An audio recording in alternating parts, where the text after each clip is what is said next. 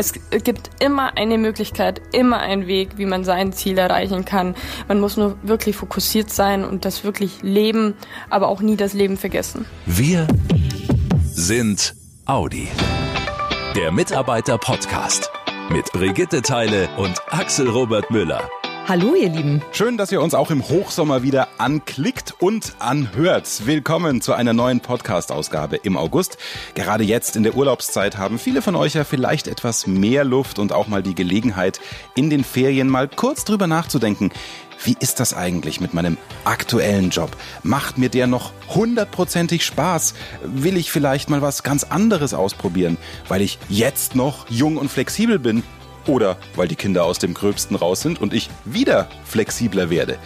Wo geht meine Reise bei Audi in den nächsten Jahren eigentlich so hin? Und genau deswegen haben wir im Mitarbeiter-Podcast und im Audi MyNet für euch die Serie auf neuen Wegen. Heißt, wir stellen euch spannende Persönlichkeiten vor, die bei Audi aus ganz unterschiedlichen Gründen einen ganz anderen neuen Weg eingeschlagen haben. Und das mit doppelt positivem Ergebnis. Erster Vorteil für die Audianer. Sie machen anschließend das, was ihnen wirklich Spaß macht. Und zweiter Vorteil für Audi, das Unternehmen hat viele motivierte Mitarbeiter, die durch so einen Wechsel auch immer wieder frischen Wind und neue Ideen mit einbringen. Welche Wendungen so ein Audianerleben haben kann, das wird uns jetzt Julia Lazar erzählen vom Standort Ingolstadt. Hallo Frau Lazar. Hallo Frau Teile. Sie sind 27 Jahre jung, arbeiten aktuell als Einkäuferin in der Beschaffung Powertrain. Der Weg, wie Sie an diesen Platz gekommen sind, der war wirklich ungewöhnlich, aber wir fangen erstmal von vorne an. Sie waren vor Ihrer Zeit bei Audi an einer Wirtschaftsschule. Das ist richtig, genau. Weil für mich eigentlich ähm, recht klar war, dass ich ähm, als junges Mädchen etwas in die Richtung kaufmännisch machen möchte.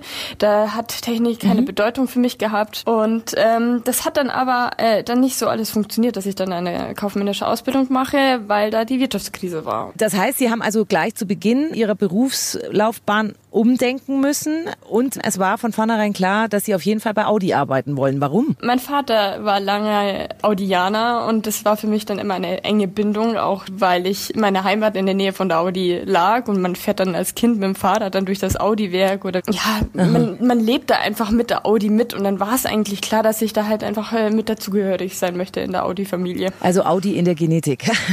ja. Deswegen dann eine Ausbildung zur Mechatronikerin. Ja, das war eben der lustige Zufall, dass ich das als Zweitberuf angewählt habe, ohne dass ich wusste, was das eigentlich ist. Also ich habe äh, Bürokauffrau angemeldet, mhm. dass ich das lernen möchte und du musst dann einen Zweitberuf anwählen. Und dann habe ich halt einfach die Mechatronikerin ausgewählt, ohne dass ich wusste, was mir eigentlich blüht. Wie hat sich das angefühlt? Weil also Mechatroniker ist ja was völlig anderes als die kaufmännische Richtung. Ähm, war das so, Mai, ich mache halt jetzt diese Ausbildung und dann will ich später eh noch was anderes machen? Oder kam da so in diesem Gebiet, in dem Sie sich gar nicht auskannten, während der Arbeit auch der Spaß an der Arbeit? Während der Arbeit kam dann eigentlich richtig der Spaß. Dann habe ich halt einfach gemerkt, ja, dieses im Büro hocken, ganz klassisch, das wäre am Anfang eh nichts gewesen. Bin ein sehr quilliger Mensch gewesen, dann, dann macht das keinen Sinn. Mhm. Und äh, durch das Technische habe ich dann eigentlich gemerkt, hey, ich bin da eigentlich schon geschicklich.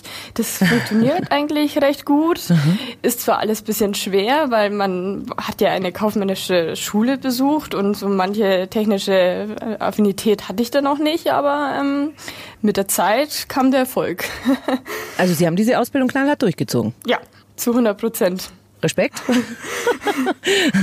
Jetzt waren die Lehrjahre vorbei, Prüfung bestanden. Wie ging es dann weiter?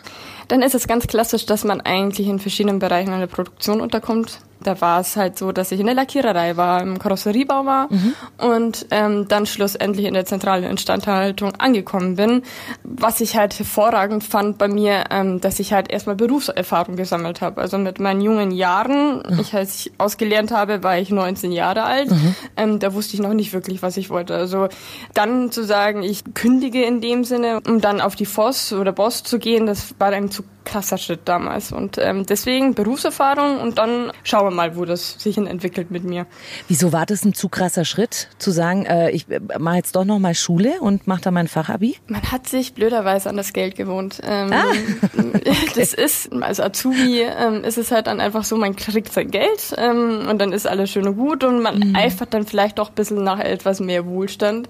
Und dass man dann sagt, okay, ich ruder noch mal zurück und noch weiter zurück, mhm. das habe ich mich damals nicht getraut angeschaut und vor allem war ich halt einfach noch nicht wirklich so fixiert, was denn eigentlich mein richtiges Ziel ist. Also ich musste da echt noch wirklich Erfahrung sammeln. Ah, also selber auch so innerlich noch auf der Suche. Wie waren das dann, als Sie in der Instandhaltung gearbeitet haben? Das waren ja mehrere Jahre.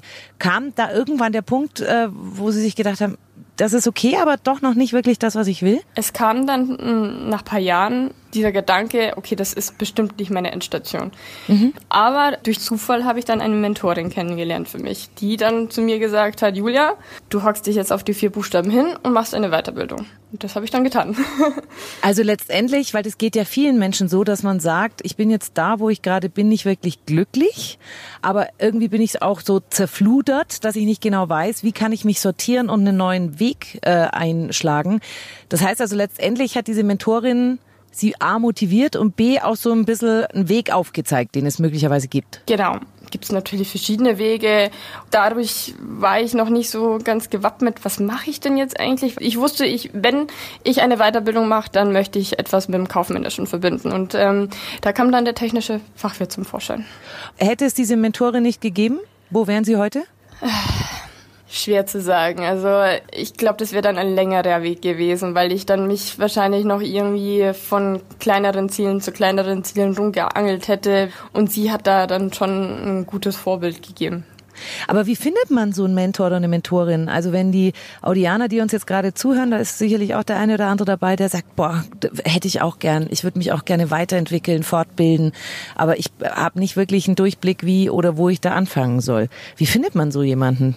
Einfach mal so ein bisschen über den Tellerrand schauen, Personen einfach mal fragen, anschreiben. Ähm, so war das ja mit meiner Mentorin auch. Ich habe sie ja per Zufall kennengelernt. Also es war eigentlich total wild. Einfach Leute anfragen, was machen sie eigentlich gerade und äh, wie sind sie dazu gekommen. Es gibt keine Person, die einen auffrisst, wenn man das fragt. Natürlich kann das eine oder andere mal länger dauern, bis man eine Antwort bekommt, was völlig legitim ist. Mhm. Aber so kann man sich Inspiration holen. Und wenn man dann menschlich auf einer Wellenlänge ist, dann hat man womöglich auch das Glück, dass man eine Mentorin oder einen Mentor dann hat. Jetzt haben Sie vorhin den Begriff technischer Fachwirt eben genannt. Das ist das, wo die Reise hinging. Da hätten Sie dann genau das, was Sie wollten, nämlich schon auch kaufmännische Teile, aber eben nicht nur, oder? Genau, ähm, das ist zum einen großen Teil technisch, kaufmännisch und handlungsspezifisch. Technisch bedeutet einfach nochmal einmal das, was ich in der Ausbildung nochmal gelernt habe, nochmal zu vertiefen. Kaufmännisch ist dann wirklich von Rechnungswesen, BWL, VWL, alles, was wir gerne lieben. Mhm. und dann handlungsspezifisch ist dann wirklich Personalführung, Qualitätsmanagement, Unternehmensführung, also alles, was das große Ganze dann betrifft. Wie alt waren Sie da zu dem Zeitpunkt? Mhm, ich war 23. Also da hat man ja durchaus auch noch andere Sachen, gerade was das Wochenende anbelangt, im Kopf.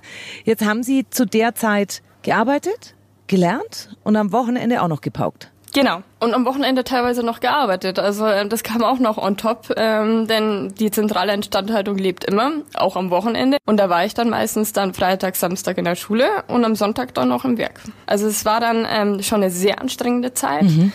Aber man muss immer das Ziel vor Augen haben und dass man dran bleibt und ähm, nie aufgibt. 2020 haben Sie alles geschafft, die Prüfung abgelegt. Einen fixen Job gab es aber noch nicht. Wie war das dann, als Sie sich beworben haben? Waren Sie da selbstbewusster als früher oder bleibt da immer noch so eine Grundaufregung mit jeder Bewerbung, mit jedem Gespräch, das man führt? Also vom ersten Vorstellungsgespräch konnte ich tagelang nicht schlafen. Also allein, dass ich ein Vorstellungsgespräch gekriegt habe, das war für mich so, oh, hast du echt jetzt? Also um Gottes Willen. dann war das erste Vorstellungsgespräch zwar erfolgreich, aber ähm, dann war das aber auch leider so, dass die Stelle on hold gestellt worden ist. Das heißt, du standest wieder mit leeren Händen da und dachtest nee, das kann jetzt nicht wirklich sein, oder? Muss ich jetzt von wieder von vorne anfangen? Und ähm, da war es dann aber schon so, dass Corona da war. Oh. Mhm. Und dann verliefen die Vorstellungsgespräche auch ganz anders, wie man erwartet. Ja, Sie haben unter anderem eins im Auto geführt. Ja, das ist äh, korrekt. Genau. Für den jetzigen Job war es dann auch so, das war ein Telefongespräch. Mhm. Und ich dachte mir, wo habe ich jetzt wirklich meine Ruhe? In welchem Raum, in welchem Bereich fühle ich mich so wohl und selbstbewusst, dass ich das einfach jetzt durchstehe am Telefon? Und das war für mich mein Auto. Ich liebe mein Auto, ich liebe das Autofahren und dann ähm, habe ich den direkten Weg ins Auto gesucht zum Vorstellungsgespräch. Ja, super. Jetzt sind Sie seit Anfang des Monats in Ihrem neuen Job, ne, als Einkäuferin. Ja, genau. Das heißt, Sie kommen da quasi jetzt erst gerade mal noch so richtig an. Sie sind noch jung. Und man merkt ja, da ist auch einiges an Energie und Lust an Weiterbildung da. Jetzt den Hafen gefunden oder kann das sein, dass es dann irgendwann auch nochmal weitergeht mit der Fortbildung und so? Für die erste Zeit habe ich jetzt wirklich erstmal so einen Zwischenhafen gefunden. Es ist eine Riesenherausforderung jetzt, was auf mich zukommt. Man verlässt wirklich seine Komfortzone. Aber mit Sicherheit ist der Weg jetzt noch nicht beendet. Also ich, ich habe noch viele Möglichkeiten und die, die Abteilung bietet auch viele Möglichkeiten. Und da werde ich mit Sicherheit äh, in ein paar Jährchen vielleicht doch nochmal den Bachelor nachholen. Wenn Sie Audianer was mit auf den Weg geben möchten, die vielleicht auch so ein bisschen am Überlegen sind, äh, nochmal was komplett komplett anderes zu machen. Was würden Sie denen auf jeden Fall sagen? Sich ein persönliches Ziel setzen und sich die wichtigsten Menschen rauspicken, die dann auch wirklich Ahnung haben und sagen, okay, das ist, macht Sinn oder das macht keinen Sinn. Es gibt immer eine Möglichkeit, immer einen Weg, wie man sein Ziel erreichen kann. Man muss nur wirklich fokussiert sein und das wirklich leben, aber auch nie das Leben vergessen. Ah, oh, was für eine tolle Botschaft von Julia Lazar. Und ich finde diese Gespräche hier im Mitarbeiter-Podcast auch selbst immer motivierend und inspirierend. Absolut. Wie geht's euch damit?